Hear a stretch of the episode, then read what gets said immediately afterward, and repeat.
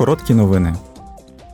Завтра вранці депутати Європарламенту обговорять у Страсбурзі останні події в охопленій війною Україні, а також майбутні зусилля спрямовані на підтримку сталої реконструкції країни.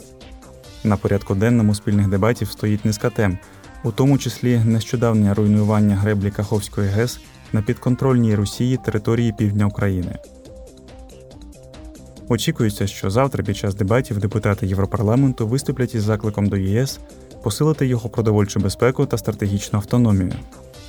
На тлі російської агресивної війни проти України та впливу пандемії COVID-19 у проєкті документу євродепутатів міститься заклик до використання стратегічних продовольчих запасів ЄС, а також створення спеціальної програми ЄС з управління водними ресурсами і скорочення харчових відходів.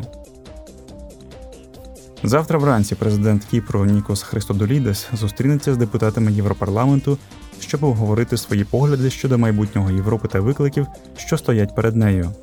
Це буде 11-те пленарне обговорення в рамах серії дебатів Це Європа.